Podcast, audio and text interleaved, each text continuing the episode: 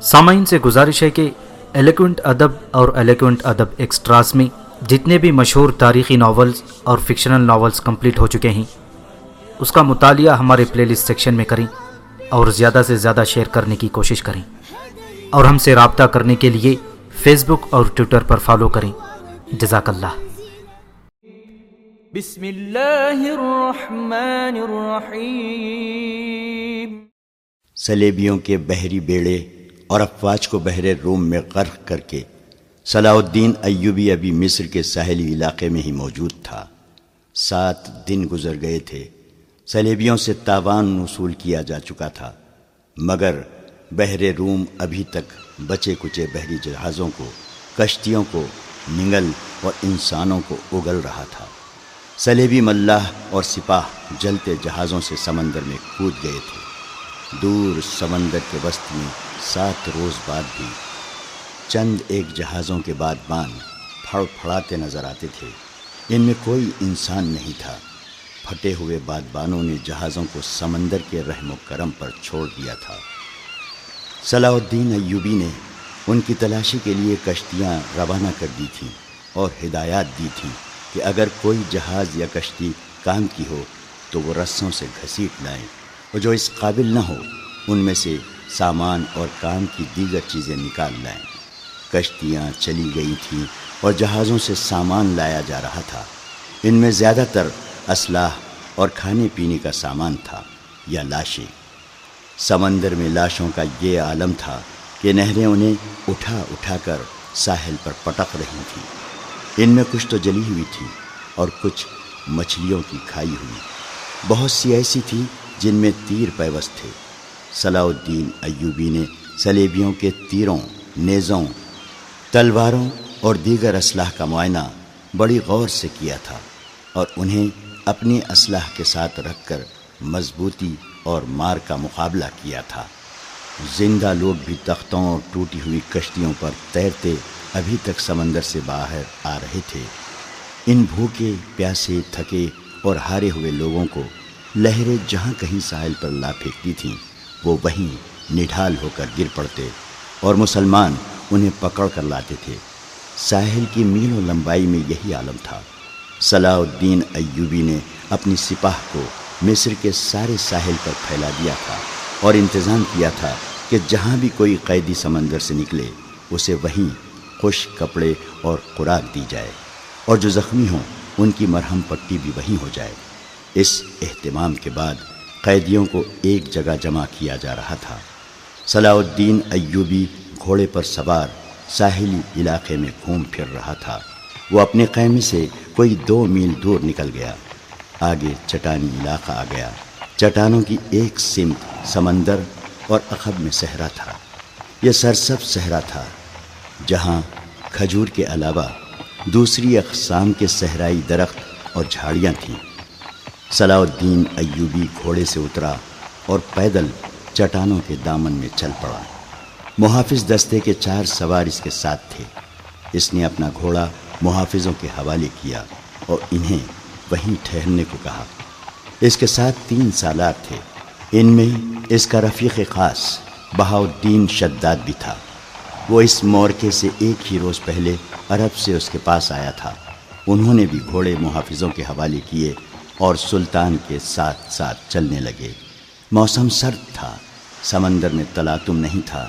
لہریں آتی تھیں اور چٹانوں سے دور ہی سے واپس چلی جاتی تھیں۔ ایوبی ٹہلتے ٹہلتے دور نکل گیا اور محافظ دستے کی نظروں سے اوچھل ہو گیا۔ اس کے آگے اور پیچھے بائیں طرف اونچی اونچی چٹانیں اور دائیں طرف ساحل کی ریت تھی۔ وہ ایک چٹان پر کھڑا ہو گیا۔ جس کی بلندی دو یا اڑھائی گز تھی۔ اس نے بحر روم کی طرف دیکھا۔ یوں معلوم ہوتا تھا جیسے سمندر کی نیلاہٹ سلطان ایوبی کی آنکھوں میں اتر آئی ہو۔ اس کے چہرے پر فتح و نصرت کی مسرت تھی۔ اس کی گردن کچھ زیادہ ہی تن گئی تھی۔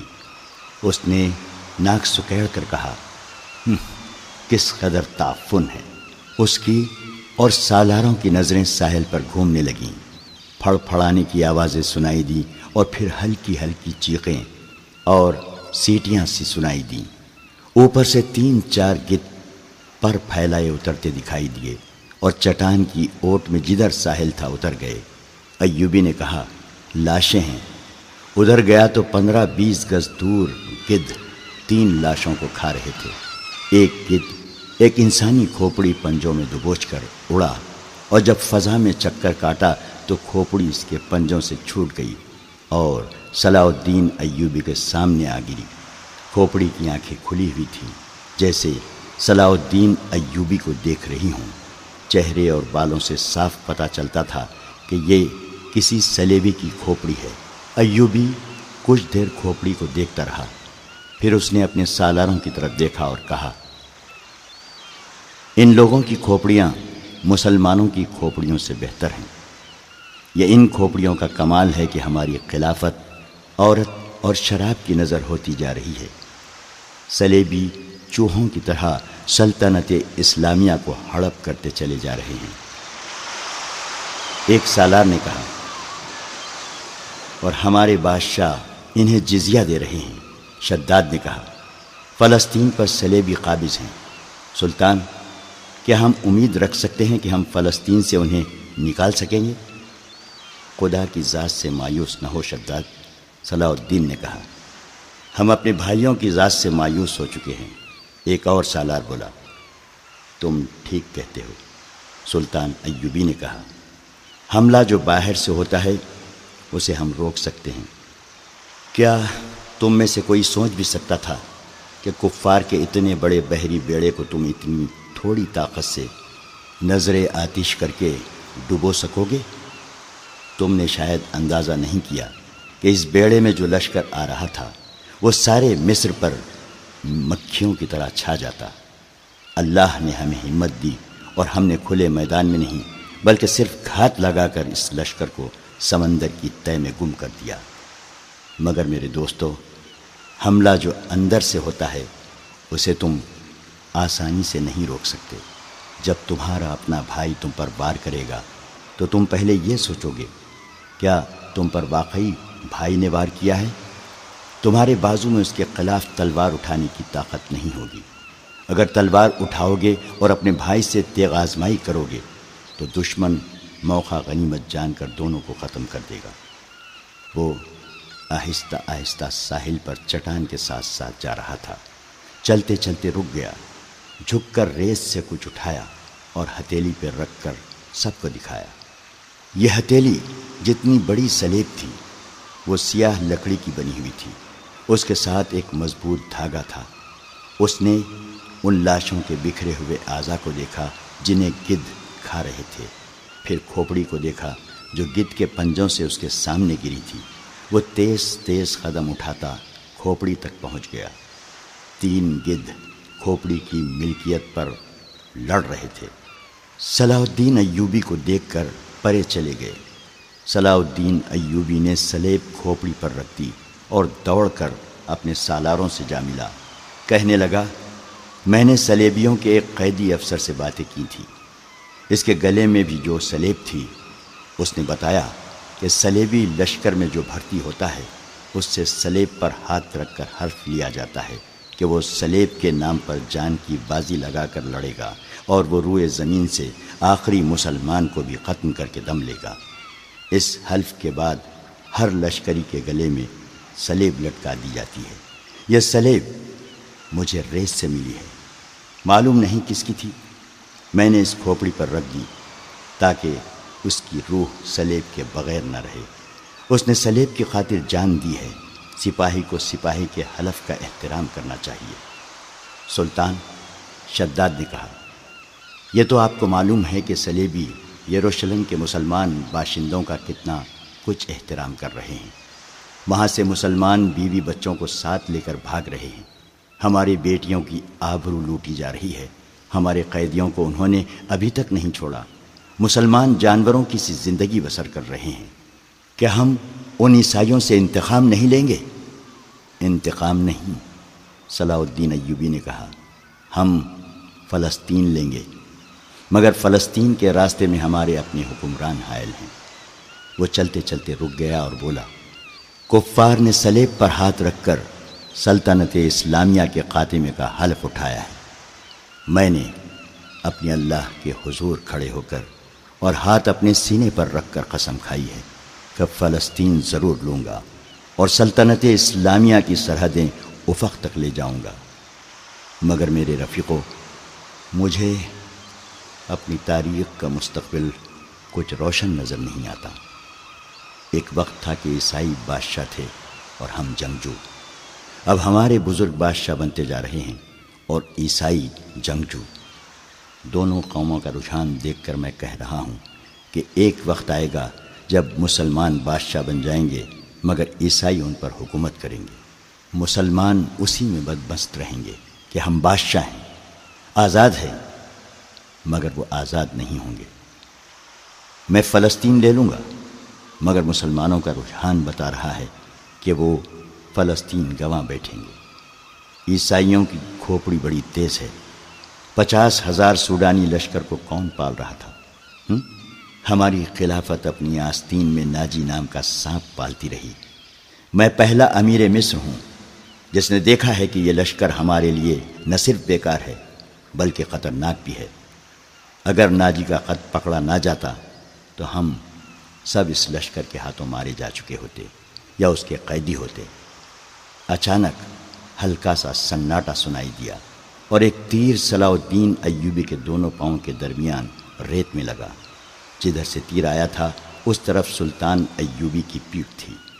سالاروں میں سے بھی کوئی ادھر نہیں دیکھ رہا تھا۔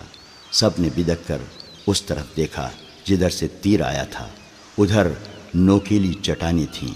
تینوں سالار اور صلاح الدین ایوبی دوڑ کر ایک ایسی چٹان کے اوٹ میں ہو گئے جو دیوار کی طرح امودی تھی۔ انہیں توقع تھی کہ اور بھی تیر آئیں گے۔ تیروں کے سامنے میدان میں کھڑے رہنا کوئی بہادری نہیں تھی۔ شداد نے منہ میں انگلیاں رکھ کر زور سے سیٹی بجائی۔ محافظ دستہ تیار ہو چکا تھا۔ گھوڑوں کے سر پر ٹاپو سنائی دیے اور اس کے ساتھ ہی تینوں سالار اس طرف دوڑ پڑے جس طرف سے تیر آیا تھا۔ وہ بکھر کر چٹانوں پر چڑھ گئے۔ چٹانیں زیادہ اونچی نہیں تھیں۔ صلاح الدین ایوبی بھی ان کے پیچھے گیا۔ ایک سالار نے اسے دیکھ لیا اور کہا، سلطان، آپ سامنے نہ آئیں۔ مگر سلطان ایوبی رکا نہیں۔ محافظ پہنچ گئے۔ صلاح الدین ایوبی نے انہیں کہا، ہمارے گھوڑے یہیں چھوڑ دو اور چٹانوں کے پیچھے جاؤ۔ ادھر سے ایک تیر آیا ہے۔ جو کوئی نظر آئے، اسے پکڑ لاؤ۔ سلطان ایوبی چٹان کے اوپر گیا تو اسے اونچی اونچی چٹانیں دور دور تک پھیلی ہوئی نظر آئیں۔ وہ اپنے سالاروں کو ساتھ لیے پچھلی طرف اتر گیا اور ہر طرف گھوم پھر کر اور چٹانوں پر چڑھ کر دیکھا۔ کسی انسان کا نشان تک نظر نہ آیا۔ محافظ چٹانی علاقے کے اندر، اوپر، ادھر ادھر گھوڑے دوڑا رہے تھے۔ صلاح الدین ایوبی نیچے اتر کے وہاں گیا، جہاں ریت میں تیر گڑھا ہوا تھا۔ اس نے اپنے رفیقوں کو بلایا اور تیر پر ہاتھ مارا۔ تیر گر پڑا۔ سلطان ایوبی نے کہا، دور سے آیا ہے، اس لیے پاؤں میں لگا ہے، ورنہ گردن یا پیٹ میں لگتا۔ ریت میں بھی زیادہ نہیں اترا اس نے تیر اٹھا کر دیکھا اور کہا، سلیبیوں کا ہے، حشیشین کا نہیں سلطان کی جان خطرے میں ہے۔ ایک سالار نے کہا، اور ہمیشہ خطرے میں رہے گی۔ سلطان صلاح الدین ایوبی نے ہنس کر کہا، میں بحر روم میں کفار کی وہ کشتیاں دیکھنے نکلا تھا، جو ملاح کے بغیر ڈول رہی ہیں۔ مگر میرے عزیز دوستو، کبھی نہ سمجھنا کہ سلیبیوں کی کشتی ڈول رہی ہے۔ وہ پھر آئیں گے۔ گھٹاؤں کی طرح گرشتے آئیں گے اور برسیں گے بھی۔ لیکن وہ زمین کے نیچے سے اور پیٹ کے پیچھے سے بھی وار کریں گے۔ ہمیں اب سلیبیوں سے ایسی جنگ لڑنی ہے جو صرف فوجیں نہیں لڑیں گی۔ میں جنگی تربیت میں ایک اضافہ کر رہا ہوں۔ یہ فن حرب و ضرب کا نیا باب ہے۔ اسے جاسوسوں کی جنگ کہتے ہیں۔ صلاح الدین ایوبی تیر ہاتھ میں لیے گھوڑے پر سوار ہو گیا اور اپنے کیمپ کی طرف چل پڑا۔ اس کے سالار بھی گھوڑوں پر سوار ہو گئے۔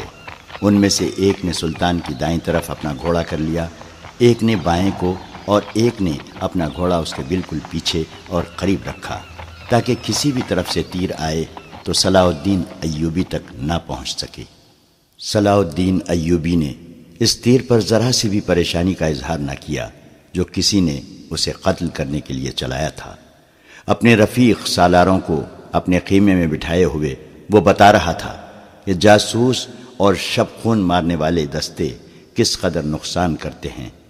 وہ کہہ رہا تھا، میں علی بن سفیان کو ایک ہدایت دے چکا ہوں، لیکن اس پر عمل درآمد نہیں ہو سکا، کیونکہ فوراً ہی مجھے اس حملے کی خبر ملی اور عمل درآمد دھرا رہ گیا۔ تم سب فوری طور پر یوں کرو کہ اپنے سپاہیوں اور ان کے عہدیداروں میں سے ایسے افراد منتخب کرو جو دماغی اور جسمانی لحاظ سے مضبوط اور صحت مند ہو باریک بین دور اندیش قوت فیصلہ رکھنے والے جاں باز قسم کے آدمی چنو میں نے علی کو ایسے آدمیوں کی جو صفات بتائی تھیں، وہ سب سن لو۔ ان میں اونٹ کی مانند زیادہ سے زیادہ دن بھوک اور پیاس برداشت کرنے کی قوت ہو۔ چیتے کی طرح جھپٹنا جانتے ہوں۔ عقاب کی طرح ان کی نظریں تیز ہوں۔ خرگوش اور ہرن کی طرح دوڑ سکتے ہوں۔ مسلح دشمن سے ہتھیار کے بغیر بھی لڑ سکے۔ ان میں شراب اور کسی دوسری نشاور چیز کی عادت نہ ہو، کسی لالچ میں نہ آئیں۔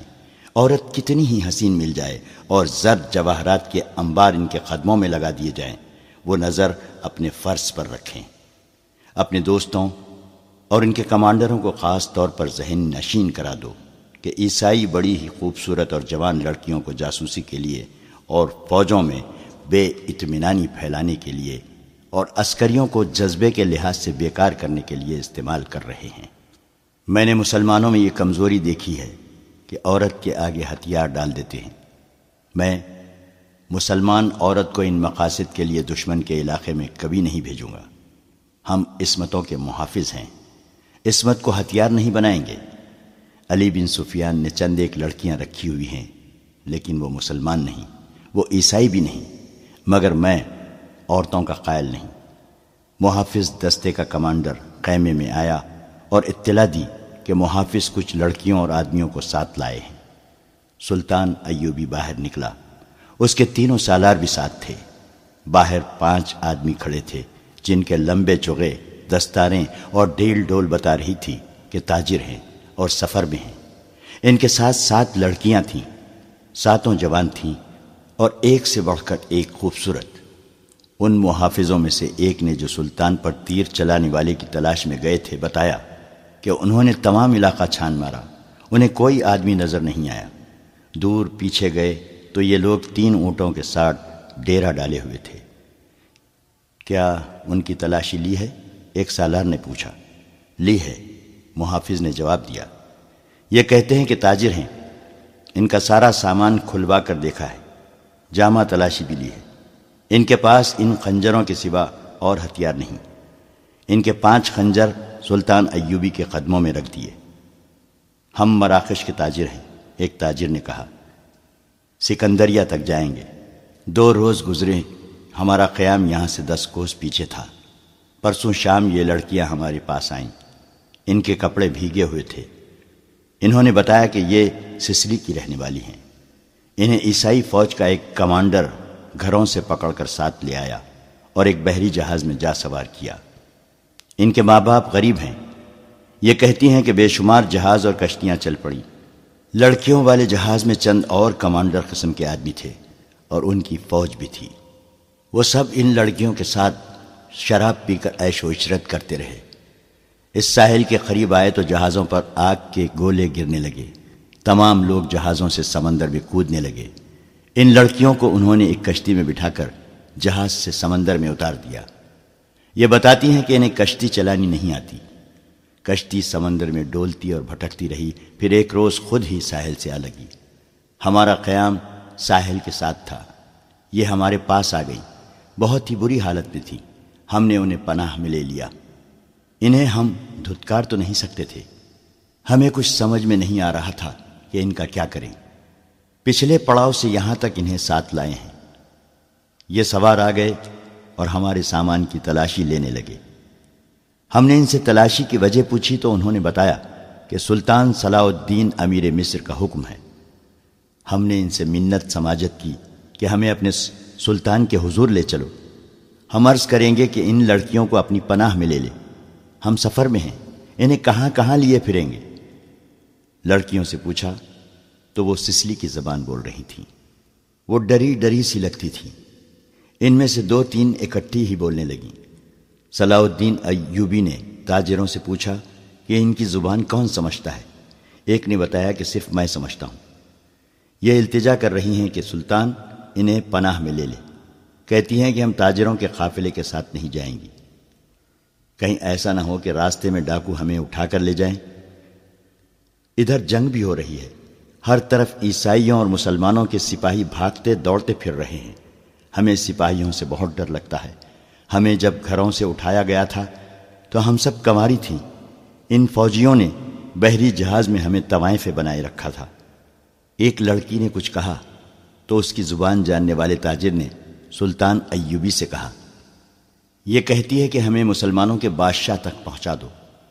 ہو سکتا ہے اس کے دل میں رحم آ جائے۔ ایک اور لڑکی بول پڑی۔ اس کی آواز رندھائی ہوئی تھی۔ تاجر نے کہا، یہ کہتی ہے، ہمیں عیسائی سپاہیوں کے حوالے نہ کیا جائے۔ میں مسلمان ہو جاؤں گی۔ بشرطے کہ کوئی اچھی حیثیت والا مسلمان میرے ساتھ شادی کر لے۔ دو تین لڑکیاں پیچھے کھڑی منہ چھپانے کی کوشش کر رہی تھیں۔ ان کے چہروں پر گھبراہٹ تھی۔ بات کرتے شرماتی یا ڈرتی تھیں۔ صلاح الدین ایوبی نے تاجر سے کہا انہیں کہو کہ یہ عیسائیوں کے پاس نہیں جانا چاہتی، لیکن ہم انہیں اسلام قبول کرنے پر مجبور نہیں کر سکتے۔ یہ لڑکی جو کہہ رہی ہے کہ مسلمان ہو جائے گی، بشرطے کہ کوئی مسلمان اس کے ساتھ شادی کر لے۔ اسے کہو کہ میں اس کی پیشکش قبول نہیں کر سکتا، کیونکہ یہ خوف اور مجبوری کے عالم میں اسلام قبول کرنا چاہتی ہے۔ انہیں بتاؤ کہ انہیں مجھ پر اعتماد ہے تو میں انہیں اسلام کی بیٹیوں کی طرح پناہ میں لیتا ہوں۔ اپنے دارالحکومت میں جا کر یہ انتظام کر دوں گا کہ انہیں عیسائی راہبوں یا کسی پادری کے پاس بھجوا دوں گا۔ پادری یروشلم میں ہوں گے۔ دوسری صورت یہ ہے کہ جب عیسائی قیدیوں کو آزاد کیا جائے گا تو میں کوشش کروں گا کہ ان کی شادیاں قابل اعتماد اور اچھی حیثیت کے قیدیوں کے ساتھ کرا دوں۔ اور انہیں یہ بھی بتا دو کہ کسی مسلمان کو ان سے ملنے کی اجازت نہیں ہوگی اور نہ انہیں اجازت ہوگی کہ کسی مسلمان سے ملیں۔ ان کی ضروریات اور عزت کا خیال رکھا جائے گا۔ تاجر نے لڑکیوں کو ان کی زبان میں، سلطان ایوبی کی ساری باتیں بتائیں تو ان کے چہروں پر رونق آ گئی۔ وہ ان شرائط پر رضامند ہو گئی۔ تاجر شکریہ ادا کر کے چلے گئے۔ سلطان صلاح الدین ایوبی نے لڑکیوں کے لیے الگ قیمہ لگانے اور خیمے کے باہر ہر وقت ایک سنتری موجود رہنے کا حکم دیا۔ وہ قیمے کی جگہ بتانے ہی لگا تھا۔ کہ چھ سلیبی قیدی سلطان ایوبی کے سامنے لائے گئے۔ وہ بہت ہی بری حالت میں تھے۔ ان کے کپڑے بھیگے ہوئے تھے، کپڑوں پر خون بھی تھا، ریت بھی۔ ان کے چہرے لاشوں کی مانند تھے۔ ان کے متعلق بتایا گیا کہ ڈیڑھ دو میل دور ساحل پر بے ست پڑے تھے۔ وہ ٹوٹی ہوئی کشتی پر تیر رہے تھے۔ ایک دن کشتی پانی بھر جانے سے ڈوب گئی۔ یہ سب تیر کر ساحل تک پہنچے۔ کشتی میں بائیس آدمی سوار تھے۔ صرف یہ چھ زندہ بچے ہیں۔ ان سے چلا نہیں جاتا تھا۔ یہ سلیبی لشکر کے سپاہی تھے۔ یہ سب دھڑام سے بیٹھ گئے۔ ان میں سے ایک چہرے مہرے سے لگتا تھا کہ معمولی سپاہی نہیں ہیں۔ وہ کراہ رہا تھا۔ اس کے کپڑوں پر خون کا ایک دھبا بھی نہ تھا۔ مگر زخمیوں سے زیادہ تکلیف میں معلوم ہوتا تھا۔ اس نے ساتوں لڑکیوں کو غور سے دیکھا، پھر کراہنے لگا۔ یہ سلطان صلاح الدین ایوبی کا حکم تھا کہ ہر ایک قیدی اسے دکھایا جائے۔ چونکہ قیدی ابھی تک سمندر سے بچ بچ کر نکل رہے تھے، اس لیے ہر ایک قیدی سلطان ایوبی کے سامنے لایا جاتا تھا۔ اس نے ان قیدیوں کو بھی دیکھا، کسی سے کوئی بات نہ کی۔ البتہ اس قیدی کو جو سب سے زیادہ کراہ رہا تھا اور جس کے جسم پر کوئی زخم نہ تھا، سلطان نے غور سے دیکھا اور آہستہ سے اپنے سالاروں سے کہا، علی بن سفیان ابھی تک نہیں آیا؟ ان تمام قیدیوں سے جو اب تک ہمارے پاس آ چکے ہیں، بہت کچھ پوچھنا ہے۔ ان سے معلومات لینی ہے۔ اس نے اس قیدی کی طرف دیکھ کر کہا، یہ آدمی کمانڈر معلوم ہوتا ہے۔ اسے نظر میں رکھنا اور جب علی بن سفیان آئے تو اسے کہنا کہ اس سے تفصیلی پوچھ تاچھ کرے۔ معلوم ہوتا ہے کہ اندر کی چوٹیں آئی ہیں۔ شاید پسلیاں ٹوٹی ہوئی ہیں۔ انہیں فوراً زخمی قیدیوں کے خیموں میں پہنچا دو۔ انہیں کھلاؤ، پلاؤ اور ان کی مرہم پٹی کرو۔ قیدیوں کو اس طرف لے جایا گیا جس طرف زخمی قیدیوں کے خیمے تھے۔ لڑکیاں انہیں جاتا دیکھتی رہیں۔ پھر ان لڑکیوں کو بھی لے گئے۔ فوج کے قیموں سے تھوڑی دور لڑکیوں کے لیے قیمہ نصب کیا جا رہا تھا۔ وہاں سے کوئی سو قدم دور زخمی قیدیوں کے قیمے تھے۔ وہاں بھی ایک قیمہ گاڑا جا رہا تھا اور چھ نئے زخمی قیدی زمین پر لیٹے ہوئے تھے۔ لڑکیاں ان کی طرف دیکھ رہی تھیں۔ دونوں خیمے کھڑے ہو گئے۔ لڑکیاں اپنے قیمے میں چلی گئیں اور زخمیوں کو ان کے اپنے خیمے میں لے گئے۔ ایک سنتری لڑکیوں کے قیمے کے باہر کھڑا ہو گیا۔ لڑکیوں کے لیے کھانا آ گیا جو انہوں نے کھا لیا۔ پھر ایک لڑکی قیمے سے باہر نکل کر اس قیمے کی طرف دیکھنے لگی، جس میں نئے چھ زخمی قیدیوں کو لے گئے تھے۔ اس کے چہرے پر اب گھبراہٹ اور خوف کا کوئی تاثر نہیں تھا۔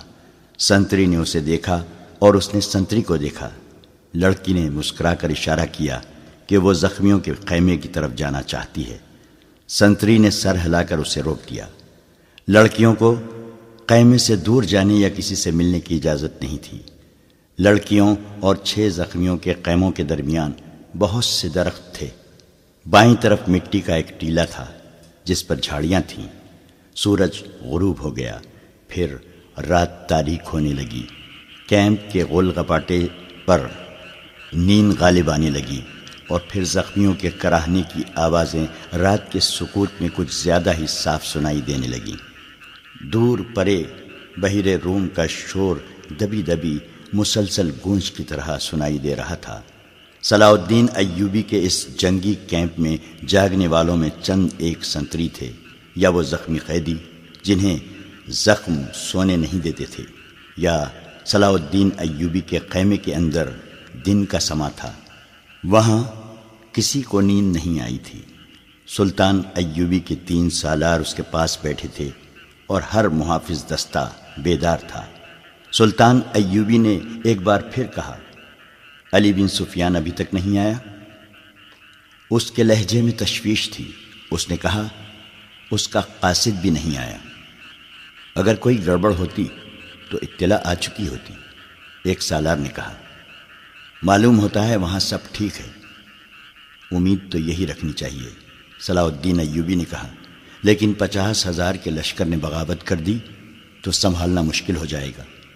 وہاں ہماری نفری ڈیڑھ ہزار سوار اور دو ہزار سات سو پیادے ہیں۔ ان کے مقابلے میں سوڈانی بہتر اور تجربہ کار عسکری ہیں اور تعداد میں بہت زیادہ۔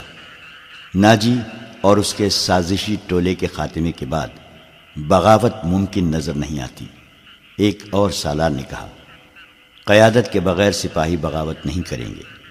پیش بندی ضروری ہے، صلاح الدین ایوبی نے کہا۔ لیکن علی آ جائے تو پتہ چلے گا کہ پیش بندی کس قسم کی کی جائے۔ سلیبیوں کے روکنے کے لیے تو سلطان ایوبی خود آیا تھا، لیکن دارالحکومت میں سوڈانی فوج کی بغاوت کا خطرہ تھا۔ علی بن سفیان کو سلطان ایوبی نے وہیں چھوڑ دیا تھا تاکہ وہ سوڈانی لشکر پر نظر رکھے اور بغاوت کو اپنے خصوصی فن سے دبانے کی کوشش کرے۔ اسے اب تک صلاح الدین ایوبی کے پاس آ کر وہاں کے احوال و قوائف بتانے تھے، مگر وہ نہیں آیا تھا، جس سے سلطان ایوبی بے چین ہوا جا رہا تھا۔ وہ جب اپنے سالاروں کے ساتھ قاہرہ کی صورتحال کے متعلق باتیں کر رہا تھا، اس کا تمام کیمپ گہری نیند سو چکا تھا، مگر وہ ساتوں لڑکیاں جاگ رہی تھیں، جنہیں سلطان ایوبی نے پناہ میں لے لیا تھا۔ ایک بار سنتری نے قیمے کا پردہ اٹھا کر دیکھا۔ اندر دیا جل رہا تھا۔ پردہ ہٹتے ہی لڑکیاں کراٹے لینے لگی۔ سنتری نے دیکھا کہ وہ پوری ساتھ ہیں اور سو رہی ہیں۔ تو اس نے پردہ گرا دیا اور قیمے کے ساتھ لگ کر بیٹھ گیا۔ قیمے کے پردے کے ساتھ جو لڑکی تھی، اس نے نیچے سے پردہ ذرا سا اوپر اٹھایا۔ پردہ آہستہ سے چھوڑ کر اس نے ساتھ والی کے کان میں کہا بیٹھ گیا ہے۔ ساتھ والی نے اگلی لڑکی کے کان میں کہا، بیٹھ گیا ہے۔ اور اس طرح کانوں کانوں یہ اطلاع ساتوں لڑکیوں تک پہنچ گئی کہ سنتری بیٹھ گیا ہے۔ ایک لڑکی جو خیمے کے دوسرے دروازے کے ساتھ تھی، آہستہ سے اٹھ بیٹھی اور بستر سے نکل گئی۔ بستر زمین پر بچھے تھے۔ اس نے اوپر لینے والے کمبل اس طرح بستر پر ڈال دیے جیسے ان کے نیچے لڑکی لیٹی ہوئی ہے۔ وہ پاؤں پر سرکتی قیمے کے دروازے تک گئی، پردہ ہٹایا اور باہر نکل گئی۔ باقی چھ لڑکیوں نے آہستہ آہستہ قراٹے لینے شروع کر دیے۔ سنتری کو معلوم تھا کہ یہ سمندر سے بچ کر نکلی ہوئی پناہ گزین لڑکیاں ہیں۔ کوئی خطرناک قیدی تو نہیں، وہ بیٹھ کر اونگتا رہا۔ لڑکی دبے پاؤں ایسے رخ پر ٹیلے کی طرف چلتی گئی جس رخ سے اس کے اور سنتری کے درمیان قیمہ حائل رہا۔ ٹیلے کے پاس پہنچ کر اس نے اس خیمے کا رخ کر لیا جس میں چھ نئے قیدی رکھے گئے تھے۔ رات تاریخ تھی۔ وہاں کچھ درخت تھے۔ سنتری اب ادھر دیکھتا بھی تو اسے لڑکی نظر نہ آتی۔ لڑکی بیٹھ گئی اور پاؤں پر سرک سرک کر آگے بڑھنے لگی۔ آگے ریت کی ڈھیریاں سی تھیں۔ وہ ان کی اوٹ میں سرکتی ہوئی قیمے کے قریب پہنچ گئی۔ مگر وہاں ایک سنتری ٹہل رہا تھا۔ لڑکی ایک ڈھیری کے پاس لیٹ گئی۔ سنتری اسے سیاہ سائے کی طرح نظر آ رہا تھا۔ وہ اب دو سنتریوں کے درمیان تھی۔ ایک اس کے اپنے خیمے کا اور دوسرا زخمیوں کے خیمے کا۔ اسے ڈر یہ تھا کہ زخمیوں کا سنتری اس کی طرف آ گیا تو وہ پکڑی جائے گی۔ بہت دیر انتظار کے بعد سنتری دوسرے زخمیوں کی طرف چلا گیا۔ لڑکی ہاتھوں اور گھٹنوں کے بل چلتی قیمے تک پہنچ گئی اور پردہ اٹھا کر اندر چلی گئی۔ اندر اندھیرا تھا۔ دو تین زخمی آہستہ آہستہ کراہ رہے تھے۔ شاید ان میں سے کسی نے خیمے کا پردہ اٹھتا دیکھ لیا تھا۔ اس نے نحیف آواز میں پوچھا، کون ہے؟ لڑکی نے منہ سے شش کی لمبی آواز نکالی اور سرگوشی میں پوچھا، رابن کہاں ہے اسے جواب ملا، ادھر سے تیسرا۔ لڑکی نے تیسرے آدمی کے پاؤں ہلائے تو آواز آئی، کون ہے؟ لڑکی نے جواب دیا، موبی. رابن اٹھ بیٹھا، ہاتھ لمبا کر کے لڑکی کو بازو سے پکڑا اور اسے اپنے بستر میں گھسیٹ لیا۔ اسے اپنے پاس لٹا کر اوپر کمبل ڈال دیا اور بولا، سنتری نہ آ جائے، میرے ساتھ لگی رہو۔ اس نے لڑکی کو اپنے ساتھ لگا لیا اور کہا میں اس اتفاق پر حیران ہو رہا ہوں کہ ہماری ملاقات ہو گئی ہے۔ یہ ایک معجزہ ہے، جس سے ظاہر ہوتا ہے کہ خدائے یسو مسیح کو ہماری کامیابی منظور ہے۔ ہم نے بہت بری شکست کھائی ہے، لیکن یہ سب دھوکہ تھا۔ یہ وہی زخمی قیدی تھا جو دوسروں سے الگ تھلگ اور چہرے مہرے اور جسم جسے سے معمولی سپاہی نہیں بلکہ اعلیٰ رتبے کا لگتا تھا۔ صلاح الدین ایوبی نے بھی کہا تھا کہ یہ کوئی معمولی سپاہی نہیں۔ اس پر نظر رکھنا۔ علی بن سفیان اس سے تفتیش اور تحقیقات کرے گا۔ تم کتنے کچھ زخمی ہو۔ لڑکی نے اس سے پوچھا، کوئی ہڈی تو نہیں ٹوٹی؟ میں بالکل ٹھیک ہوں، رابن نے جواب دیا۔ کراش تک نہیں آئی۔ انہیں بتایا ہے کہ اندر کی چوٹیں ہیں اور سینے کے اندر شدید درد ہے، لیکن میں بالکل تندرست ہوں۔ پھر یہاں کیوں آ گئی لڑکی نے پوچھا۔ میں نے بہت کوشش کی کہ مصر میں داخل ہو جاؤں اور سوڈانی لشکر تک پہنچ سکوں، لیکن ہر طرف اسلامی فوج پھیلی ہوئی ہے، کوئی راستہ نہیں ملا۔ ان پانچ زخمیوں کو اکٹھا کیا اور ان کے ساتھ زخمی بن کر یہاں آ گیا۔ اب فرار کی کوشش کروں گا، جو ابھی ممکن نظر نہیں آتی۔ اس نے ذرا غصے سے کہا، مجھے دو سوالوں کا جواب دو۔ ایوبی کو میں نے زندہ دیکھا ہے۔ کیوں؟ کیا تیر ختم ہو گئے تھے؟ یا وہ حرام خور بزدل ہو گئے ہیں۔ اور دوسرا سوال یہ ہے کہ تم سات کی سات لڑکیاں مسلمانوں کی قید میں کیوں آ گئیں؟ کیا وہ پانچوں مر گئے ہیں یا بھاگ گئے ہیں؟ وہ زندہ ہیں روبن، موبی نے کہا۔ تم کہتے ہو کہ خدائے یسو مسیح کو ہماری کامیابی منظور ہے، لیکن میں کہتی ہوں کہ ہمارا خدا ہمیں کسی گناہ کی سزا دے رہا ہے۔ صلاح الدین ایوبی اس لیے زندہ ہے کہ تیر اس کے پاؤں کے درمیان ریت میں لگا تھا۔ کیا تیر کسی لڑکی نے جلایا تھا؟ رابن نے پوچھا۔ کرسٹوفر کہاں تھا؟ اسی نے چلایا تھا مگر کرسٹوفر کا تیر قطع ہو گیا۔ رابن نے حیرت سے تڑپ کر پوچھا۔ وہ کرسٹوفر جس کی تیر اندازی نے شاہ اگسٹن کو حیران کر دیا اور اس کی ذاتی تلوار انعام میں لی تھی، یہاں آ کر اس کا نشانہ اتنا چوک گیا کہ چھ فٹ لمبا اور تین فٹ چوڑا صلاح الدین اس کے تیر سے بچ گیا۔ بدبخت کے ہاتھ ڈر سے کاپ گئے ہوں گے۔ فاصلہ زیادہ تھا، موبی نے کہا، اور کرسٹوفر کہتا تھا کہ تیر کمان سے نکلنے ہی لگا تھا کہ کھلی ہوئی آنکھ میں مچھر پڑ گیا۔ اسی حالت میں اس کا تیر نکل گیا۔ پھر کیا ہوا؟ جو ہونا چاہیے تھا، موبی نے کہا، صلاح الدین ساحل پر گیا تھا تو اس کے ساتھ تین کمانڈر تھے۔ اور چار محافظوں کا دستہ تھا۔ وہ ہر طرف پھیل گئے۔ یہ تو ہماری خوش قسمتی تھی کہ علاقہ چٹانی تھا۔ کرسٹوفر بچ کے نکل آیا اور پھر ہمیں اتنا وقت مل گیا کہ تیر اور کمان ریت میں دبا کر اوپر اونٹ بٹھا دیا۔ سپاہی آ گئے تو کرسٹوفر نے اسے بتایا کہ وہ پانچوں مراخش کے تاجر ہیں۔ اور یہ لڑکیاں سمندر سے نکل کر ہماری پناہ میں آئی ہیں۔ مسلمان سپاہیوں نے ہمارے سامان کی تلاشی لی۔ انہیں تجارتی سامان کے سوا کچھ بھی نہ ملا۔ وہ ہم سب کو سلطان ایوبی کے سامنے لے گئے۔ ہم نے یہ ظاہر کیا کہ ہم سسلی کی زبان کے سوا اور کوئی زبان نہیں جانتی۔ کرسٹوفر نے ایوبی سے کہا کہ وہ ہماری زبان جانتا ہے۔ ہم ساتوں لڑکیوں نے چہروں پر گھبراہٹ اور خوف پیدا کر لیا۔ موبی نے رابن کو وہ ساری باتیں سنائی جو سلطان ایوبی کے ساتھ ہوئی تھیں۔ یہ سات لڑکیاں اور پانچ آدمی جو مراکشی تاجروں کے بھیس میں تھے، حملے سے دو روز پہلے ساحل پر اتار دیے گئے تھے۔ پانچوں آدمی، سلیبیوں کے تجربے کار جاسوس اور کمانڈو تھے، اور لڑکیاں بھی جاسوس تھیں۔ جاسوسی کے علاوہ ان کے ذمے یہ کام بھی تھا کہ مسلمان سالاروں کو اپنے جال میں پھانسیں۔ وہ خوبصورت تو تھی۔ ہی انہیں جاسوسی اور ذہنوں کے تقریب کاری کی خاص ٹریننگ دی گئی تھی۔ اس ٹریننگ میں اداکاری خاص طور پر شامل تھی۔ پانچ مردوں کا یہ مشن تھا کہ صلاح الدین ایوبی کو ختم کرنا اور ناجی کے ساتھ رابطہ رکھنا۔ یہ لڑکیاں مصر کی زبان روانی سے بول سکتی تھیں، لیکن انہوں نے ظاہر نہیں ہونے دیا۔ رابن اس شعبے کا سربراہ تھا، اسے ناجی تک پہنچنا تھا۔ مگر صلاح الدین ایوبی اور علی بن سفیان کی چال نے یہاں کے حالات کا رخ ہی الٹا کر دیا۔ کیا تم صلاح الدین کو جال میں نہیں پھانس سکتی؟ رابن نے پوچھا۔ ابھی تو یہاں پہلی رات ہے، موبی نے کہا۔ اس نے ہمارے متعلق جو فیصلہ دیا ہے، اگر وہ سچے دل سے دیا ہے، تو اس کا مطلب یہ ہے کہ وہ مرد نہیں، پتھر ہے۔ اگر اسے ہمارے ساتھ کوئی دلچسپی ہوتی، تو کسی ایک لڑکی کو اپنے قیمے میں بلا لیتا۔ اسے قتل کرنا بھی آسان نہیں۔ وہ ایک ہی بار ساحل پر آیا تھا، مگر تیر قطع گیا۔ وہ سالاروں اور محافظوں کے نرغے میں رہتا ہے۔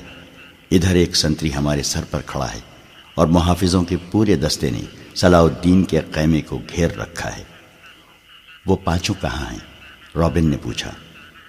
تھوڑی دور ہیں۔ موبی نے جواب دیا۔ وہ ابھی یہیں رہیں گے۔ سنو موبی، رابن نے کہا۔ اس شکست نے مجھے پاگل کر دیا ہے۔ میرے ضمیر پر اتنا بوجھ آ پڑا ہے۔ جیسے اس شکست کی ذمہ داری مجھ پر عائد ہوتی ہے۔ سلیب پر ہاتھ رکھ کر حلف تو سب سے لیا گیا ہے۔ لیکن ایک سپاہی کے حلف میں اور میرے حلف میں زمین و آسمان جتنا فرق ہے۔ میرے رتبے کو سامنے رکھو، میرے فرائض کو دیکھو۔ آدھی جنگ مجھے زمین کے نیچے سے اور پیٹ کے پیچھے سے وار کر کے جیتنی تھی۔ مگر میں اور تم ساتھ اور وہ پانچ اپنا فرض ادا نہیں کر سکے۔ مجھ سے یہ سلیب جواب مانگ رہی ہے۔ اس نے گلے میں ڈالی ہوئی سلیب ہاتھ میں لے کر کہا، میں اسے اپنے سینے سے جدا نہیں کر سکتا۔ اس نے موبی کے سینے پر ہاتھ پھیر کر اس کی سلیب ہاتھ میں لے لی اور کہا، تم اپنے ماں باپ کو دھوکہ دے سکتی ہو۔ اس سلیب سے آنکھیں نہیں چرا سکتی۔ اس نے جو فرض تمہیں سونپا ہے، وہ پورا کرو۔ خدا نے تمہیں جو حسن دیا ہے، وہ چٹانوں کو پھاڑ کر تمہیں راستہ دے دے گا۔ میں تمہیں پھر کہتا ہوں کہ ہماری اچانک اور غیر متوقع ملاقات اس بات کا ثبوت ہے کہ ہم کامیاب ہوں گے۔ ہمارے لشکر بحر روم کے اس پار اکٹھے ہو رہے ہیں۔ جو مر گئے سو مر گئے۔ جو زندہ ہیں، وہ جانتے ہیں کہ یہ شکست نہیں دھوکا تھا۔ تم اپنے قیمے میں واپس جاؤ اور ان لڑکیوں سے کہو کہ قیمے میں نہ پڑی رہیں۔ بار بار صلاح الدین ایوبی سے ملیں، اس کے سالاروں سے ملیں۔ بے تکلفی پیدا کریں۔ مسلمان ہو جانے کا جھانسا دے۔ آگے وہ جانتی ہیں کہ انہیں کیا کرنا ہے۔ سب سے پہلے تو یہ معلوم کرنا ہے کہ یہ ہوا کیا، موبی نے کہا۔ کیا سوڈانیوں نے ہمیں دھوکہ دے دیا ہے؟ میں یقین کے ساتھ کچھ نہیں کہہ سکتا، رابن نے کہا۔ میں نے حملے سے بہت پہلے مصر میں پھیلائے ہوئے اپنے جاسوسوں سے جو معلومات حاصل کی تھیں، وہ یہ ہیں۔ کہ صلاح الدین ایوبی کو سوڈانیوں کے پچاس ہزار محافظ لشکر پر بھروسہ نہیں۔ حالانکہ یہ مسلمانوں کے ویسرائے مصر کی اپنی فوج ہے۔ ایوبی نے آ کر مصری فوج تیار کر لی ہے۔ سوڈانی اس میں شامل نہیں ہونا چاہتے۔ ان کے کمانڈر ناجی نے ہم سے مدد طلب کی تھی۔ میں نے اس کا خط دیکھا تھا اور میں نے تصدیق کی تھی کہ یہ خط ناجی کا ہی ہے۔ اور اس میں کوئی دھوکہ نہیں۔ مگر ہمارے ساتھ ہماری تاریخ کا سب سے بڑا دھوکہ ہوا ہے۔ مجھے یہ معلوم کرنا ہے کہ یہ کیسے ہوا، کس نے کیا۔ یہ چھان بین کیے بغیر واپس نہیں جا سکتا۔ شاہ اجسٹس نے بڑے فخر سے کہا تھا کہ میں مسلمانوں کے گھروں کے اندر کے بھید معلوم کر کے ان کی بنیادیں ہلا دوں گا۔ اب تصور کرو مبی شہنشاہ کے دل پر کیا گزر رہی ہوگی؟ وہ مجھے سزائے موت سے کیا کم سزا دے گا؟ سلیب کا قہر مجھ پر الگ نازل ہوگا۔ میں سب جانتی ہوں، موبی نے کہا، جذباتی باتیں نہ کرو، عمل کی بات کرو۔ مجھے بتاؤ، میں کیا کروں؟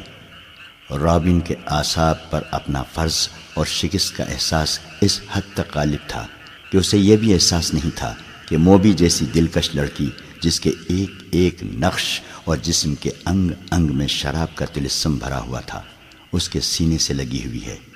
اور اس کے ریشم جیسے ملائم اور لمبے بال اس کے آدھے چہرے کو ڈھانپے ہوئے ہیں۔ رابن نے ان بالوں کے لمس کو ذرا سا محسوس کیا اور کہا، موبی، تمہاری یہ بال ایسی مضبوط زنجیریں ہیں۔ جو صلاح الدین ایوبی کے گرد لپٹ گئیں، تو تمہارا غلام ہو جائے گا۔ لیکن تمہیں سب سے پہلا جو کام کرنا ہے، وہ یہ ہے کہ کرسٹوفر اور اس کے ساتھیوں سے کہو۔ کہ وہ تاجروں کے بھیس میں ناجی کے پاس پہنچیں اور معلوم کریں کہ اس کے لشکر نے بغاوت کیوں نہیں کی۔ اور یہ راز فاش کس طرح ہوا کہ اس سے فائدہ اٹھا کر صلاح الدین ایوبی نے گنتی کے چند ایک دستے گھات میں بٹھا کر ہماری تین افواج کا بیڑا غرق کر دیا۔ اور انہیں یہ بھی کہو کہ معلوم کریں کہ ناجی صلاح الدین ایوبی سے ہی تو نہیں مل گیا اور اس نے ہمارا یہی حشر کرانے کے لیے ہی تو خط نہیں لکھا تھا۔ اگر ایسا ہی ہوا ہے، تو ہمیں اپنی جنگی منصوبوں میں رد و بدل کرنا ہوگا۔ مجھے یقین ہو گیا ہے کہ اسلامیوں کی تعداد کتنی ہی تھوڑی کیوں نہ ہو، انہیں ہم آسانی سے شکست نہیں دے سکتے۔ ضروری ہو گیا ہے کہ ان کے حکمرانوں کا اور عسکری قیادت کا جذبہ ختم کیا جائے۔ ہم نے تم جیسی لڑکیاں عربوں کے حرموں میں داخل کر دی ہیں۔ تم نے بات پھر لمبی کر دی ہے۔ موبی نے اسے ٹوکتے ہوئے کہا، ہم اپنے گھر میں ایک بستر پر نہیں لیٹے ہوئے ہیں کہ بڑے مزے سے ایک دوسرے کو کہانیاں سناتے رہیں۔ ہم دشمن کے کیمپ میں قید اور پابند ہیں۔ باہر سنتری پھر رہے ہیں۔ رات گزرتی جا رہی ہے۔ ہمارے پاس لمبی باتوں کا وقت نہیں ہے۔ ہمارا مشن تباہ ہو چکا ہے۔ اب بتاؤ کہ ان حالات میں ہمارا مشن کیا ہونا چاہیے۔ ہم سات لڑکیاں اور چھ مرد ہیں۔ ہم کیا کریں؟ ایک یہ کہ ناجی کے پاس جائیں اور اس کے دھوکے کی چھان بین کریں۔ پھر کسے تلا دیں؟ تم کہاں ملو گے؟ میں یہاں سے فرار ہو جاؤں گا، رابن نے کہا۔ لیکن فرار سے پہلے اس کیمپ اس کی نفری اور ایوبی کے آئندہ عزائم کے متعلق تفصیل معلوم کروں گا۔ اس شخص کے متعلق ہمیں بہت چوکنا رہنا ہوگا۔ اس وقت اسلامی قوم میں یہ واحد شخص ہے جو سلیب کے لیے خطرہ ہے، ورنہ اسلامی خلافت ہمارے جال میں آتی چلی جا رہی ہے۔ شاہ ایملر کہتا تھا کہ مسلمان اتنے کمزور ہو گئے ہیں کہ اب ان کو ہمیشہ کے لیے اپنے پاؤں میں بٹھانے کے لیے صرف ایک حلے کی ضرورت ہے۔ مگر اس کا یہ عزم محض خوش فہمی ثابت ہوا۔ مجھے یہاں رہ کر ایوبی کی کمزور رگیں دیکھنی ہیں اور تمہیں پانچ آدمیوں کے ساتھ مل کر سوڈانی لشکر کو بھڑکانا اور بغاوت کرانی ہے۔ نہایت ضروری یہ ہے کہ ایوبی زندہ نہ رہے۔ اگر وہ زندہ رہے تو ہمارے اس قید خانے میں زندہ رہے، جہاں وہ عمر کی آخری گھڑی تک سورج نہ دیکھ سکے اور رات کو آسمان کا اسے ایک بھی تارا نظر نہ آئے۔ تم پہلے اپنے خیمے میں جاؤ اور اپنی چھ لڑکیوں کو ان کا کام سمجھا دو۔ انہیں خاص طور پر ذہین نشین کرا دو کہ اس آدمی کا نام علی بن سفیان ہے، جسے ان ریشمی بالوں، شربتی آنکھوں اور اتنے دلکش جسموں سے ایسا بیکار کرنا ہے۔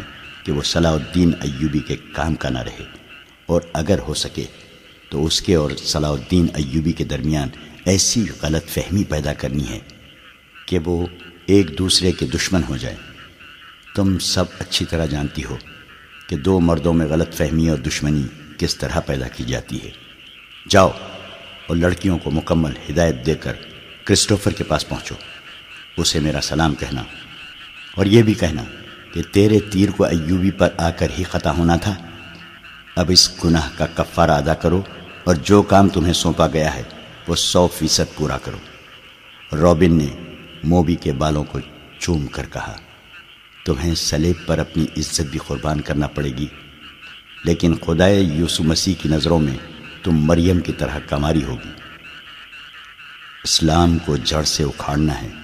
ہم نے یروشلم لے لیا ہے۔ مصر بھی ہمارا ہوگا۔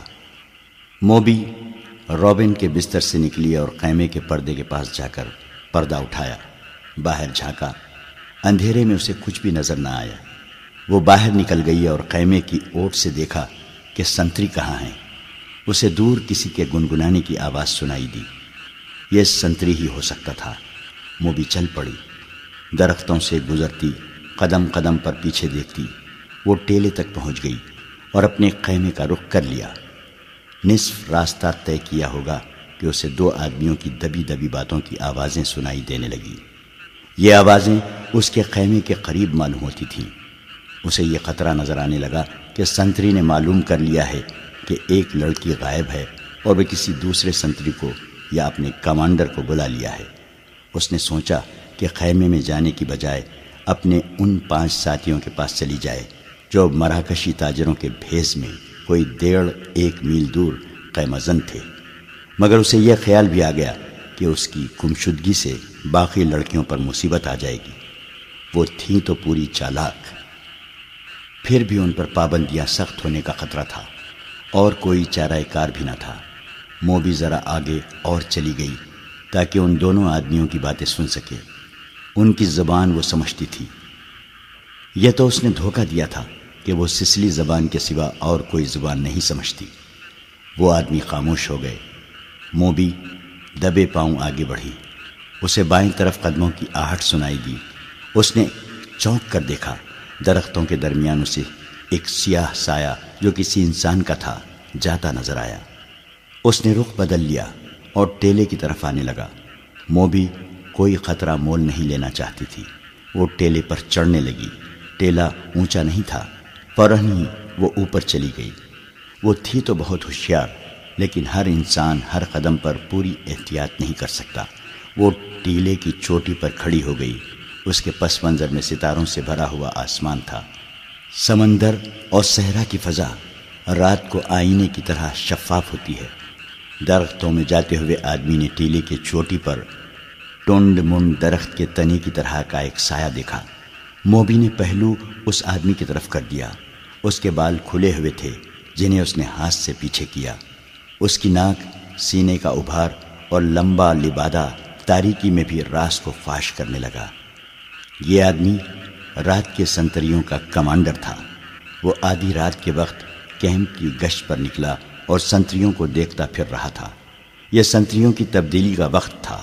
کمانڈر اس لیے زیادہ چوکس تھا کہ سلطان ایوبی تین سالاروں کے ساتھ کیمپ میں موجود تھا۔ سلطان ڈسپلن کا بڑا ہی سخت تھا۔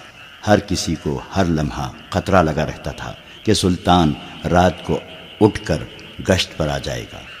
کمانڈر سمجھ گیا کہ ٹیلے پر کوئی لڑکی کھڑی ہے۔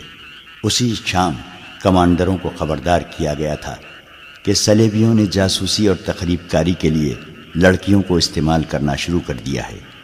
یہ لڑکیاں صحرائی خانہ بدوش کے بہروپ میں بھی ہو سکتی ہیں اور ایسی غریب لڑکیوں کے بھیس میں بھی جو فوجی کیمپوں میں کھانے کے لیے بھیک مانگنے آتی ہیں۔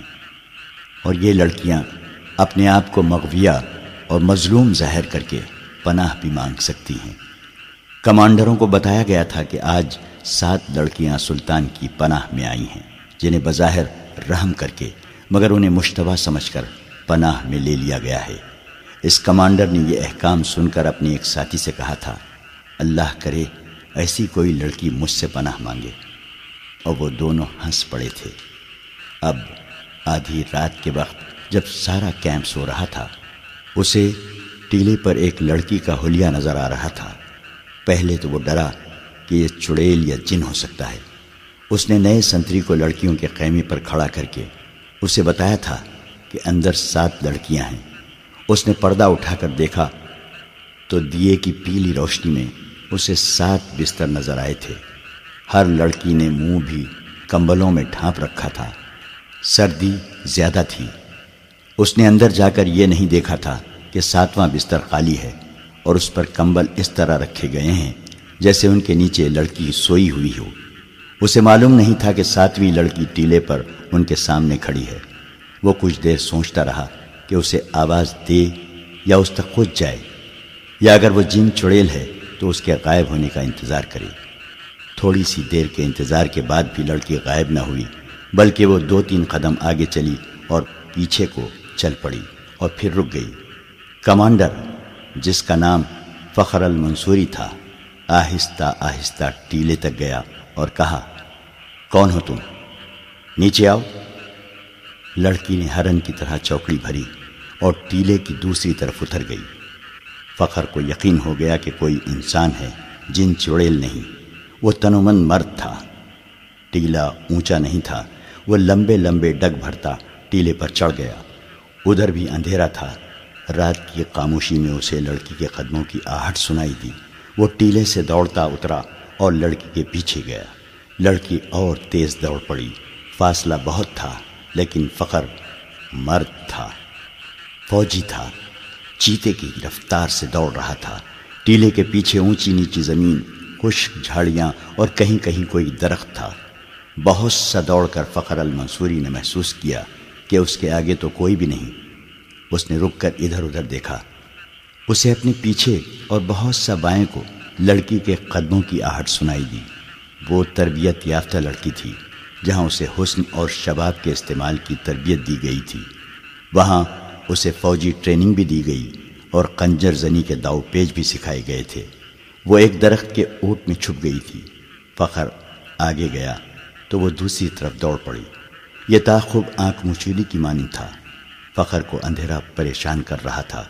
موبی کے قدم خاموش ہو جاتے تو وہ رک جاتا۔ قدموں کی آواز سنائی دیتی تو وہ دوڑ پڑتا۔ غصے سے وہ باولا ہوا جا رہا تھا۔ اس نے یہ جان لیا کہ یہ کوئی جوان لڑکی ہے۔ اگر بڑی عمر کی ہوتی تو اتنی تیز اور اتنا زیادہ نہ بھاگ سکتی۔ تاخب میں فخر دو میل فاصلہ طے کر گیا۔ موبی نے جھاڑیوں اور اونچی نیچی زمین سے بہت فائدہ اٹھایا۔ اس کے مرد ساتھیوں کا ڈیرا قریب آ گیا تھا۔ وہ دوڑتی ہوئی وہاں تک جا پہنچی۔ اس نے اپنے آدمیوں کو آوازیں دی وہ گھبرا کر جاگے اور قیمے سے باہر آئے۔ ایک نے مشل جلا لی۔ یہ ڈنڈے کے سرے پر لپٹے ہوئے کپڑے تھے۔ ان کی آگ کی روشنی بہت زیادہ تھی۔ فخر نے تلوار سوت لی اور ہانپتا کانپتا ان کے سامنے جا کھڑا ہوا۔ اس نے دیکھا کہ یہ پانچ آدمی لباس سے سفری تاجر نظر آتے ہیں اور مسلمان لگتے ہیں۔ لڑکی ان میں سے ایک کی ٹانگوں کو دونوں بازوؤں میں مضبوطی سے پکڑے بیٹھی ہوئی تھی۔ مشل کے ناشتے شولے میں اس کے چہرے پر گھبراہٹ اور خوف نظر آ رہا تھا۔ اس کا سینہ ابھر اور بیٹھ رہا تھا۔ اس کی سانسیں بری طرح اکھڑی ہوئی تھی۔ یہ لڑکی میرے حوالے کر دو فخر المنصوری نے حکم کے لہجے میں کہا۔ یہ ایک نہیں، ایک آدمی نے التجا کے لہجے میں جواب دیا۔ ہم نے تو سات لڑکیاں آپ کے سلطان کے حوالے کی ہیں۔ آپ اسے لے جا سکتے ہیں؟ نہیں۔ موبی نے اس کی ٹانگوں کو اور مضبوطی سے پکڑتے ہوئے، روتے ہوئے اور خوفزدہ لہجے میں کہا، میں اس کے ساتھ نہیں جاؤں گی۔ یہ لوگ عیسائیوں سے زیادہ وحشی ہیں۔ ان کا سلطان انسان نہیں، سانڈ ہے، درندہ ہے۔ اس نے میری ہڈیاں بھی توڑ دی ہیں۔ میں اس سے بھاگ کر آئی ہوں۔ کون سلطان؟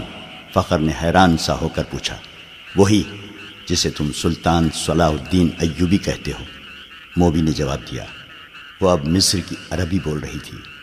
یہ لڑکی جھوٹ بول رہی ہے، فخر نے کہا اور پوچھا۔ یہ ہے کون؟ تمہاری کیا لگتی ہے؟ اندر آ جاؤ دوست، باہر سردی ہے۔ ایک آدمی نے فخر سے کہا، تلوار نیام میں ڈال لو، ہم تاجر ہیں، ہم سے آپ کو کیا خطرہ ہے؟ آؤ، اس لڑکی کی بپتا سن لو۔ اس نے آہ بھر کر کہا، میں آپ کے سلطان کو مرد مومن سمجھتا تھا، مگر ایک خوبصورت لڑکی کو دیکھ کر وہ ایمان سے ہاتھ دھو بیٹھا۔ وہ باقی چھ لڑکیوں کا بھی یہی حشر کر رہا ہوگا۔ ان کا یہ حشر دوسرے سالاروں نے کیا ہے۔ موبی نے کہا، شام کو ان بیچاروں کو اپنے قیمے میں لے گئے تھے اور انہیں بے سد کر کے قیمے میں ڈال دیا۔ وہ قیمے میں بے ہوش پڑی ہیں۔ فخر المنصوری تلوار نیام میں ڈال کر ان کے ساتھ خیمے میں چلا گیا۔ اندر جا کر بیٹھے تو ایک آدمی نے آگ جلا کر قہوے کے لیے پانی رکھا اور اس میں جانے کیا کچھ ڈالتا رہا۔ دوسرے آدمی نے فخر سے پوچھا کہ اس کا رتبہ کیا ہے؟ اس نے بتایا کہ وہ کمانڈر اور عہدیدار ہے انہوں نے اس کے ساتھ بہت سی باتیں کی جن سے انہوں نے اندازہ کر لیا کہ یہ شخص عام قسم کا سپاہی نہیں ہے اور ذمہ دار فرد ہے، ذہین اور دلیر بھی ہے۔ ان لوگوں میں سے ایک نے جو کرسٹوفر تھا، فخر کو سات لڑکیوں کی بالکل وہی کہانی سنائی جو انہوں نے صلاح الدین ایوبی کو سنائی تھی۔ انہوں نے فخر کو یہ بھی بتایا کہ سلطان ایوبی نے ان کے متعلق کیا کہا تھا۔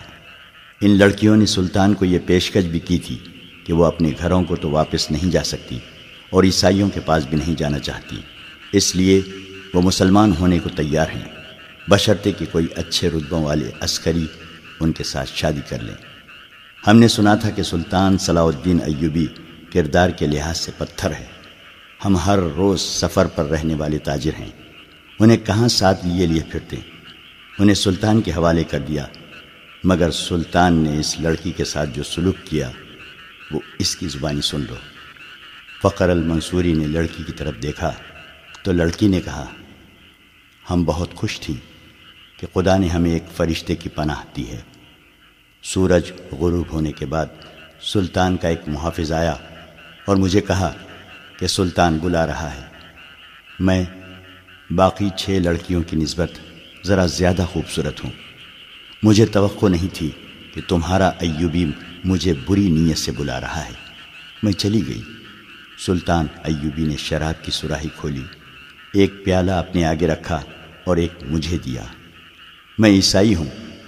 شراب سو بار پی ہے۔ بحری جہاز میں عیسائی کمانڈروں نے میرے جسم کو کھلونا بنائے رکھا ہے۔ صلاح الدین ایوبی بھی میرے جسم کے ساتھ کھیلنا چاہتا تھا۔ شراب اور مرد میرے لیے کوئی نئی چیزیں نہیں تھیں، لیکن ایوبی کو میں فرشتہ سمجھتی تھی۔ میں اس کے جسم کو اپنے ناپاک جسم سے دور رکھنا چاہتی تھی، مگر وہ ان عیسائیوں سے بدتر نکلا جو مجھے بحری جہاز میں لائے تھے۔ اور جب ان کا جہاز ڈوبنے لگا، تو انہوں نے ہمیں ایک کشتی میں ڈال کر سمندر میں اتار دیا۔ ان میں سے کسی نے ہمارا ساتھ نہ دیا۔ ہمارے جسم چھچوڑے ہوئے اور ہڈیاں چٹکی ہوئی تھی خدا نے ہمیں بچا لیا اور اس آدمی کی پناہ میں پھینک دیا جو فرشتے کے روپ میں درندہ ہے۔ مجھے سلطان نے ہی بتایا تھا کہ میرے ساتھ کی باقی چھ لڑکیاں اس کے سالاروں کے قیمے میں ہیں۔ میں نے سلطان کے پاؤں پکڑ کر کہا کہ میرے ساتھ شادی کر لو۔ اس نے کہا کہ اگر تم مجھے پسند کرتی ہو تو شادی کے بغیر تمہیں اپنے حرم میں رکھ لوں گا۔ اس نے میرے ساتھ بحشیوں کا برتاؤ کیا۔ شراب پہ بدمست تھا۔ اس نے مجھے اپنے ساتھ لٹا لیا۔ جو ہی اس کی آنکھ لگی، میں وہاں سے بھاگ آئی۔ اگر میری بات کا اعتبار نہ آئے تو اس کے محافظوں سے پوچھ لو۔ اس دوران ایک آدمی نے فخر کو قہوہ پلایا۔ ذرا سی دیر بعد فخر کا مزاج بدلنے لگا۔ اس نے نفرت سے قہقہ لگایا اور کہا، ہمیں حکم دیتے ہیں کہ عورت اور شراب سے دور رہو اور خود شراب پی کر راتیں عورتوں کے ساتھ گزارتے ہیں۔ فخر محسوس ہی نہ کر سکا کہ لڑکی کی کہانی محض بے بنیاد ہے اور نہ ہی وہ یہ محسوس کر سکا کہ اس کا مزاج کیوں بدل گیا ہے۔ اسے حشیش پلا دی گئی تھی۔ اس پر ایسا نشہ تاری ہو چکا تھا جسے وہ نشہ نہیں سمجھتا تھا۔ وہ اب اپنے تصوروں میں بادشاہ بن چکا تھا۔ لڑکی کے چہرے پر مشل کے شعلے کی روشنی ناچ رہی تھی۔ اس کے بکھرے ہوئے سیاہی مائل بھورے بال چمک رہے تھے۔ وہ فقر کو پہلے سے زیادہ حسین نظر آنے لگی۔ اس نے بےتاب ہو کر کہا، تم اگر چاہو تو میں تمہیں پناہ میں لیتا ہوں۔ نہیں۔ لڑکی ڈر کر پیچھے ہٹ گئی اور بولی، تم بھی میرے ساتھ اپنے سلطان جیسا سلوک کرو گے۔ تم مجھے اپنے قیمے میں لے جاؤ گے اور میں ایک بار پھر تمہارے سلطان کے قبضے میں آ جاؤں گی۔ ہم تو اب دوسری چھ لڑکیوں کو بھی بچانے کی سوچ رہے ہیں۔ ایک تاجر نے کہا، ہم ان کی عزت بچانا چاہتے تھے، مگر ہم سے بھول ہوئی۔ فقر المنصوری کی نگاہیں لڑکی پر جمی ہوئی تھیں۔ اس نے اتنی خوبصورت لڑکی کبھی نہیں دیکھی تھی۔ قیمے میں خاموشی تاری ہو گئی، جسے کرسٹوفر نے توڑا۔ اس نے کہا، تم عرب سے آئے ہو یا مصری ہو؟ مصری فخر نے کہا۔ میں دو جنگیں لڑ چکا ہوں، اسی لیے مجھے یہ عہدہ دیا گیا ہے۔ سوڈانی فوج کہاں ہے؟ جس کا سالار ناجی ہے۔ کرسٹفر نے پوچھا۔ اس فوج کا ایک سپاہی بھی ہمارے ساتھ نہیں آیا۔ فخر نے جواب دیا۔ جانتے ہو ایسا کیوں ہوا؟ کرسٹفر نے کہا۔ سوڈانیوں نے صلاح الدین ایوبی کی امارت اور کمان کو تسلیم نہیں کیا۔ وہ فوج اپنے آپ کو آزاد سمجھتی ہے۔ ناجی نے سلطان ایوبی کو بتایا تھا کہ وہ مصر سے چلے جائیں کیونکہ وہ غیر ملکی ہیں۔ اسی لیے ایوبی نے مصریوں کی فوج بنائی اور لڑانے کے لیے یہاں لے آیا۔ اس نے تم لوگوں کو شرافت اور نیکی کا جھانسا دیا اور خود عیش کر رہا ہے۔ کیا تمہیں مال غنیمت ملا ہے؟ اگر تمہیں ملا بھی تو سونے چاندی کے دو دو ٹکڑے مل جائیں گے۔ سلیبیوں کے جہازوں سے بے بہا خزانہ سلطان ایوبی کے ہاتھ آیا ہے۔ وہ سب رات کے اندھیرے میں سینکڑوں اونٹوں پر لاد کر قاہرہ روانہ کر دیا گیا ہے۔ جہاں سے دمشق اور بغداد چلا جائے گا۔ سوڈانی لشکر کو سلطان نہتا کر کے غلاموں میں بدل دینا چاہتا ہے۔ پھر عرب سے فوج آ جائے گی اور تم مصری بھی غلام ہو جاؤ گے۔ اس عیسائی کی ہر ایک بات فخر المنصوری کے دل میں اترتی جا رہی تھی۔ اثر باتوں کا نہیں، بلکہ موبی کے حسن اور حشیش کا تھا۔ عیسائیوں نے یہ حربہ حسن بن صباح کے حشیشین سے سیکھا تھا۔ موبی کو بالکل توقع نہیں تھی کہ یہ صورتحال پیدا ہو جائے گی کہ ایک مصری اس کے تعقب اس کے دام میں آ جائے گا۔ انہیں معلوم ہو گیا کہ فخر مصر کی زبان کے سوا اور کوئی زبان نہیں جانتا۔ موبی نے اپنے پانچوں ساتھیوں کو سنانا شروع کر دیا کہ رابن زخمی ہونے کا بہانہ کر کے زخمیوں کے خیمے میں پڑا ہے اور اس نے کہا ہے کہ ناجی سے مل کر معلوم کرو کہ اس نے بغاوت کیوں نہیں کی یا اس نے اخب سے صلاح الدین ایوبی پر حملہ کیوں نہیں کیا اور یہ بھی معلوم کرو کہ اس نے ہمیں دھوکہ تو نہیں دیا وہ باتیں کر رہی تھی تو فخر نے پوچھا، یہ کیا کہہ رہی ہے؟ یہ کہہ رہی ہے، ایک نے جواب دیا، اگر یہ شخص یعنی تم صلاح الدین ایوبی کی فوج میں نہ ہوتے تو یہ تمہارے ساتھ شادی کر لیتی۔ یہ مسلمان ہونے کو بھی تیار ہے، لیکن کہتی ہے کہ اسے اب مسلمانوں پر بھروسہ نہیں رہا۔ فخر نے بےتابی سے لپک کر لڑکی کو بازو میں پکڑا اور اپنی طرف گھسیٹ کر کہا، اگر میں بادشاہ ہوتا تو خدا کی قسم تمہاری خاطر تخت اور تاج قربان کر دیتا۔ اگر شرط یہی ہے کہ میں صلاح الدین ایوبی کو دی ہوئی تلوار پھینک دوں، تو یہ لو۔ اس نے کمر بند سے تلوار کھولی اور نیام سمیت لڑکی کے قدموں میں رکھ دی۔ کہا، میں اب سے ایوبی کا سپاہی اور کمانڈر نہیں ہوں، مگر ایک شرط اور بھی ہے، لڑکی نے کہا، میں اپنا مذہب تمہاری خاطر ترک کر دیتی ہوں، لیکن صلاح الدین ایوبی سے انتقام ضرور لوں گی۔ کیا اسے میرے ہاتھ سے قتل کرانا چاہتی ہو؟ فخر نے پوچھا۔ لڑکی نے اپنے آدمیوں کی طرف دیکھا۔ سب نے ایک دوسرے کی طرف دیکھا۔ آخر کرسٹوفر نے کہا، ایک صلاح الدین ایوبی نہ رہا تو کیا فرق پڑے گا؟ ایک اور سلطان آ جائے گا۔ وہ بھی ایسا ہی ہوگا۔ مصریوں کو آخر غلام ہی ہونا پڑے گا۔ تم ایک کام کرو، سوڈانیوں کے سالار ناجی کے پاس پہنچو۔ اور یہ لڑکی اس کے سامنے کر کے اسے بتاؤ کہ سلطان صلاح الدین ایوبی اصل میں کیا ہے اور اس کے ارادے کیا ہیں۔ ان لوگوں کو یہ تو علم تھا کہ ناجی کا سلیبیوں کے ساتھ رابطہ ہے اور موبی اس کے ساتھ بات کرے گی۔ لیکن انہیں یہ علم نہیں تھا کہ ناجی اور اس کے معتمد سالار خفیہ طریقے سے مروائے جا چکے ہیں۔ اس تک لڑکی کو ہی جانا تھا۔ اس کا اکیلے جانا ممکن نہیں تھا۔ اتفاق سے انہیں فخر المنصوری مل گیا۔ لہٰذا اسی کو استعمال کرنے کا فیصلہ ہو گیا۔ یہ آدمی چونکہ سلطان ایوبی کی نظر میں آ گئے تھے، اس لیے ابھی اس کی نظر میں رہنا چاہتے تھے۔ اس کے علاوہ انہوں نے موبی سے سن لیا تھا کہ ان کے شعبے جاسوسی اور تقریب کاری کا سربراہ رابن اسی کیمپ میں ہے اور فرار ہوگا اس لیے وہ اسے مدد دینے کے لیے بھی وہاں موجود رہنا چاہتے تھے۔ ان کے ارادے معلوم نہیں کیا تھے۔ صلاح الدین ایوبی پر چلایا ہوا ان کا تیر قطع ہو گیا تھا۔ تو انہیں سلطان ایوبی کے سامنے لے جایا گیا تھا۔ ان کا بہروب اور ڈرامہ کامیاب رہا، لیکن ان کا مشن تباہ ہو گیا تھا۔ لہٰذا اب وہ بدلی ہوئی صورتحال اور اتفاقات سے فائدہ اٹھانے کی کوشش کر رہے تھے۔ فخر المنصوری، حسن اور حشیش کے جال میں آ گیا تھا۔ اس نے واپس کیمپ میں نہ جانے کا فیصلہ کر لیا تھا۔ اسے یہ مشورہ دیا گیا کہ وہ لڑکی کو لے کر روانہ ہو جائے۔ ان لوگوں نے اسے اپنا ایک اونٹ دے دیا، پانی کا ایک مشکیزہ دیا اور تھیلے میں کھانے کا بہت سارا سامان ڈال دیا۔ یہ اشیاء کچھ ایسی تھی جن میں حشیش ملی ہوئی تھی۔ موبی کو ان کا علم تھا۔ فخر کو ایک لمبا چوغا اور تاجروں والی دستار پہنا دی گئی۔